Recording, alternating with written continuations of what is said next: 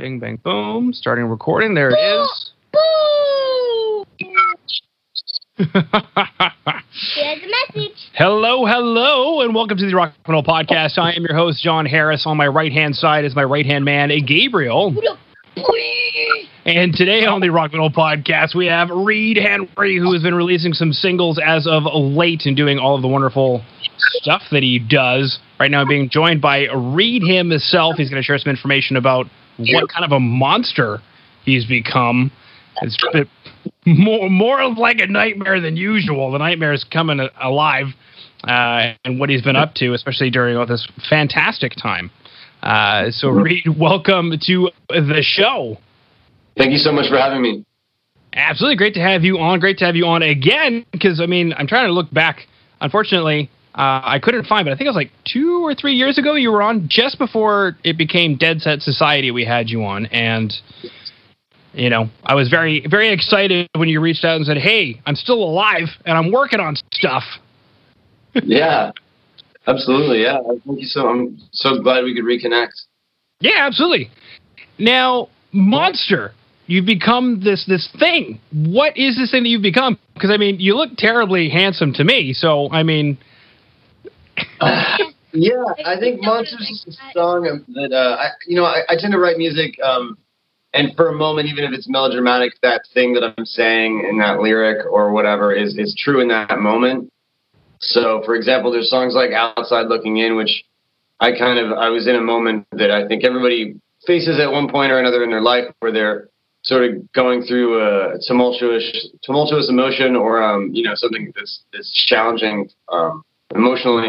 And it's just that song for me was about just uh, distilling that moment into three and a half minutes of music and lyrics. And i think that monster was very much the same um, but in a slightly different sense in that monster it, to me at least is a song about coming to terms with yourself and accepting that sort of uh, accepting your demons and, and forgiving yourself. Uh, and from from that perspective or to that end I, I think that it's a positive song. So uh, like when I was growing up listening to like Nine Inch Nails or the Smashing Pumpkins, there was sort of like a comfort in feeling like it's okay to feel not okay.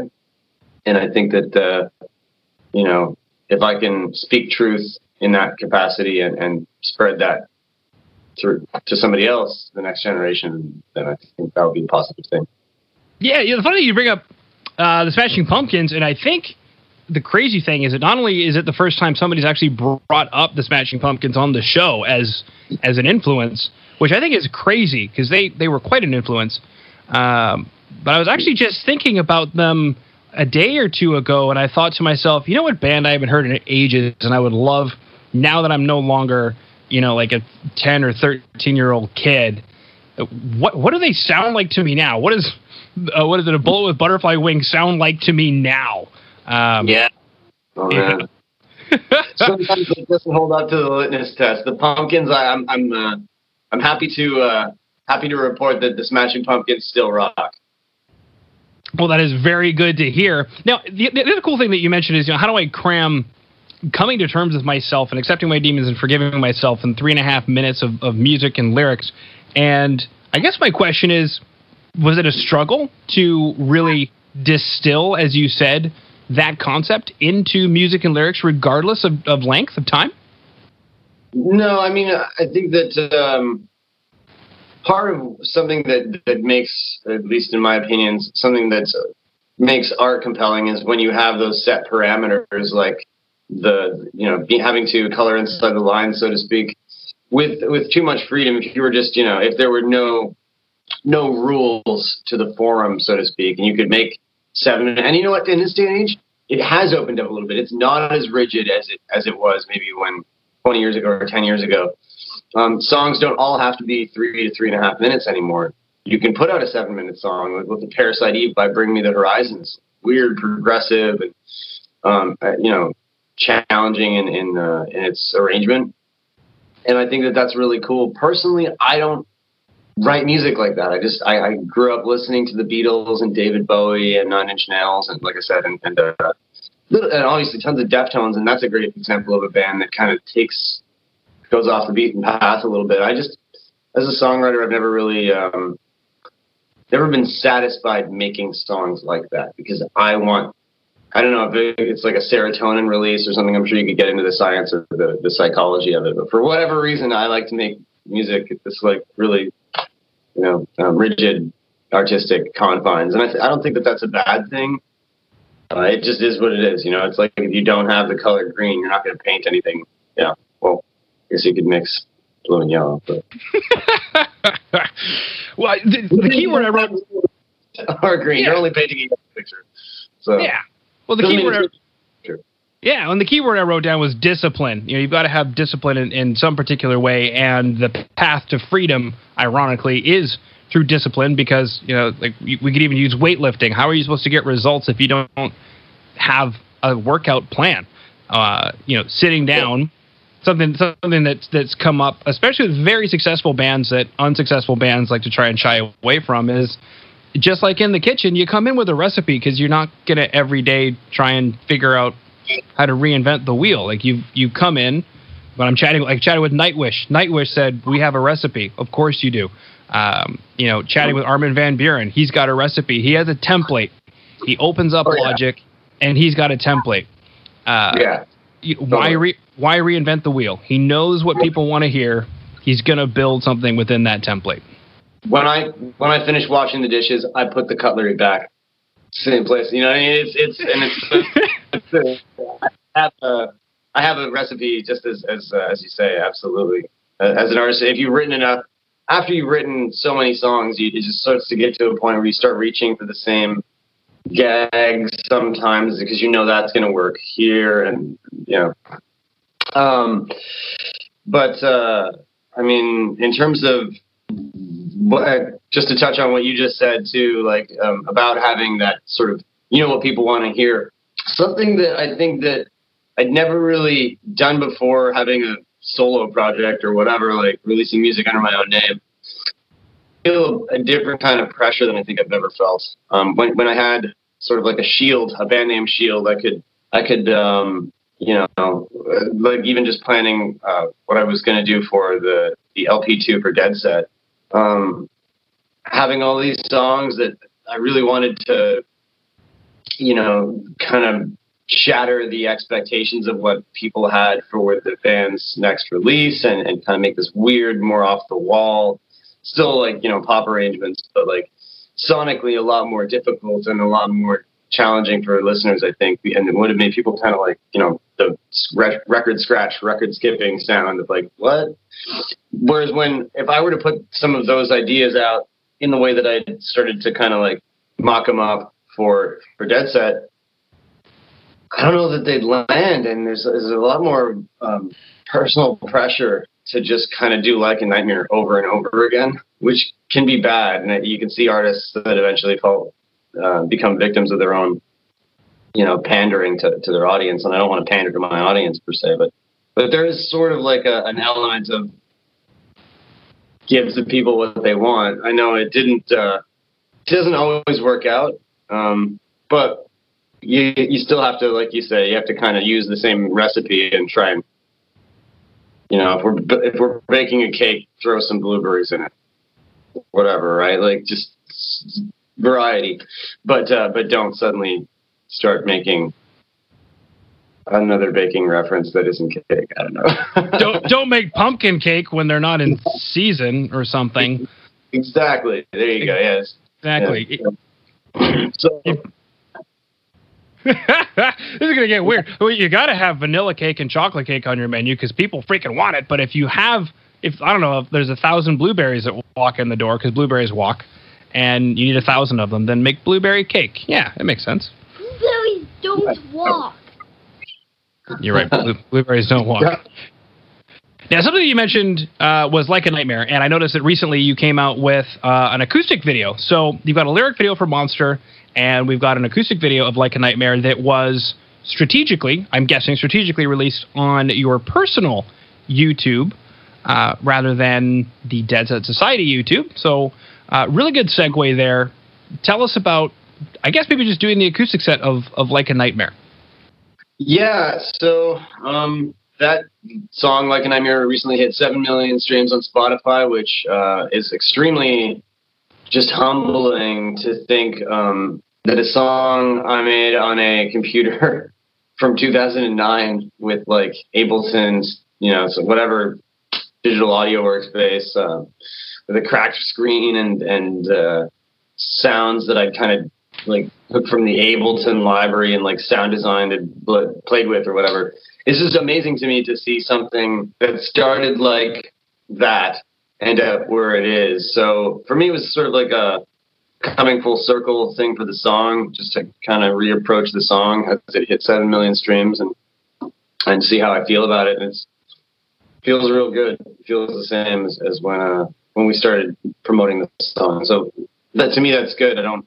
Some songs that I look back onto now, and I all I hear is the mistakes as a writer, and uh, and I think time has helped me forgive some of what I perceive to be mistakes in like a nightmare. I think that's a important thing as a as a writer to kind of forgive your former mistakes and to kind of like realize that they were just parts of your journey as, as a writer and, and things that you had to you know hurdles you had to kind of overcome in order to learn um, and also it's uh, it was a the beginning of the process of of me sort of trying to professionally reinvent myself a little bit you know you can't tour I, I can't tour at this time um, with everything that's going on. So it's for me it was is also just trying to find my um, in uh, in trying to make my studio a uh, like a live room um, and and also uh, try and expand my uh, palette so to speak a little bit in terms of how I can get art and how I can get my work to uh, to people out there. Mm-hmm. Absolutely. It sounded like you're starting to get into a little bit of a monster type concept there, forgiving yourself. Yeah. Understanding, understanding the artistic journey that you're on. Now, something you had mentioned there was you can't tour right now, and I can't imagine why, Reid. I can't imagine for a single moment why you wouldn't be able to tour. Uh, but that brings us to my next question, which normally this time of the year we would be chatting about tours, festivals, shows. Uh, but is this essentially what you've been doing with your time during lockdown and, and coronavirus is uh, reinventing yourself and coming out as a solo artist? Definitely. Well, I, I think that that was uh, that was going to happen regardless of the pandemic. Um, that was definitely on route. It, the pandemic sort of just added fuel to the fire, um, or rather, more time to my schedule. Um, I, I've spent I'm, I spent a great deal of this um, this year, honestly, just being with my family and being in nature and being a human being and trying to like I spent the, the first part of, of this year. Um, well, I spent the, the first two months freaking out buying toilet paper. Um, You're the reason I, why we couldn't get any Reid. no, I was buying it way before anybody else. I was buying it in January. I was just like, you know, stocking up on like canned beans and stuff and like preparing for the apocalypse, um, and which thankfully didn't happen. And um, and just after that, I, I think I spent a great deal of time just with. Um, I have a wife and, and a two-year-old son, and I spent a ton of time just like hanging out with them, and, uh, I'm, I'm, i think that was an extremely positive, uh, you know, positive for me. Uh, getting to be home and getting to be available a lot more, and then um, as uh, as this sort of like you know lockdown kept going, I, I, I was able to spend some time going back through my catalog of songs and seeing where I was at as a writer and, and what I had to offer. And I started to really, really feel like, and I have like way too much unreleased music. I have to find some way to get it to people. Do I think of some moniker band name thing? And I just kind of, you know, we talked about it um, me and a number of my um, associates and my wife and, and, everybody just kind of all came to the conclusion that to to try and cook up some moniker, even though it would maybe be cooler and like you know be that shield a little bit or be that shield again. Um, in, in, in order to fully um, reach as or to maximize the reach and to, to really reach as many people as we could in a short period of time. The best way to do it to move forward would be to just um, release music under my own name for uh, better or for worse. So it's been going really well, and I'm very very grateful about it. But I'm I uh, yeah, I mean, there's just like not there's like a stigma that goes along with releasing solo music as an artist um, in rock music, but it feels like sometimes it feels like there is. but you know, and for good reason, I guess. But anyway, it's been working out. So well, that's good. Good to hear. It's not like a nightmare anymore. Um, hey, We got a Henry to read out. That's right. Uh, now, I guess my big question you mentioned there's a ton, a ton of unreleased music, and you've decided to, instead of having a moniker, to just come out as yourself. So, I mean, I guess the big question is what should we see from Reid Henry for the next, I don't know, the, the rest of 2020, I guess? Just consistently releasing singles and lyric videos, or what should we expect? Absolutely, yeah. I, I, I did a lot of thinking, and um, I, I feel like the best way that I can deliver music to people um, in this day and age is is I feel like not to keep with our food analogies, but like if if I were making if this were a barbecue, um, and I were to bring you a plate of ten hot dogs, you'd be like, "Wow, I might want the rest of those throughout the evening." You know, that's that's great that you made me ten hot dogs, but I, I'm not going to eat ten hot dogs right now. I'm just going to eat one. And then, but if I had come to you every hour for the next 10 hours and brought you a hot dog, I'd have a far better chance of getting you to eat 10 hot dogs than if I just provided you 10 hot dogs at one time. Um, and I, I think that that's where I'm at in terms of me as a music consumer. I just don't, I mean, I'll sit there and listen to an album if it's sort of like either tasked to me, like if you were like, Reid, go listen to this record right now, go. And it was a challenge or something, or I, I had some, you know, incentivized thing for going to listen to that record, I would. I was trying to understand something about that body of um, body work or, or what have you. But I don't think people do that in the same way that they used to. I don't put on a record on Spotify and listen to it in its entire in its entirety, even if I intend to. A lot of the time, just life gets in the way. 2020 is not 1990. Um, you know, whether you want it to be or not. Um, and uh, and I just I want to try and accommodate people in the way that I release music because I've always made records. And if it doesn't work and it's you know it turns out to be kind of a bad idea, then you know I'll I'll change my opinion and I'll make records again. Um, Yeah. But yeah, It's like daily specials, baby. You try it out, and if it sells like hotcakes, then you put it on the menu. And if it doesn't work, then it's just it's off the chalkboard, and nobody ever has to remember that you tried to use leftover seafood for a soup special. Uh, we should. I'm Open a sh- a restaurant.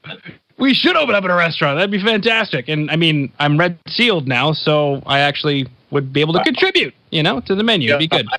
I wouldn't be. I would just be like eating everything on the line. The restaurant You- would be, the, the restaurant would be called the Henry Reid. The Henry Reid. That sounds I fancy. like the restaurant. yeah, that that sounds fancy, baby. All right. Well, Reid, I don't have any more questions really. So, I mean, unless there's anything else you wanted to throw out there, I just wanted to thank you for coming on to the Rock Metal Podcast. Yeah, thank you so much for having me. If you have Spotify, definitely go ahead and follow me on Spotify or just uh, follow me on whatever social media you prefer.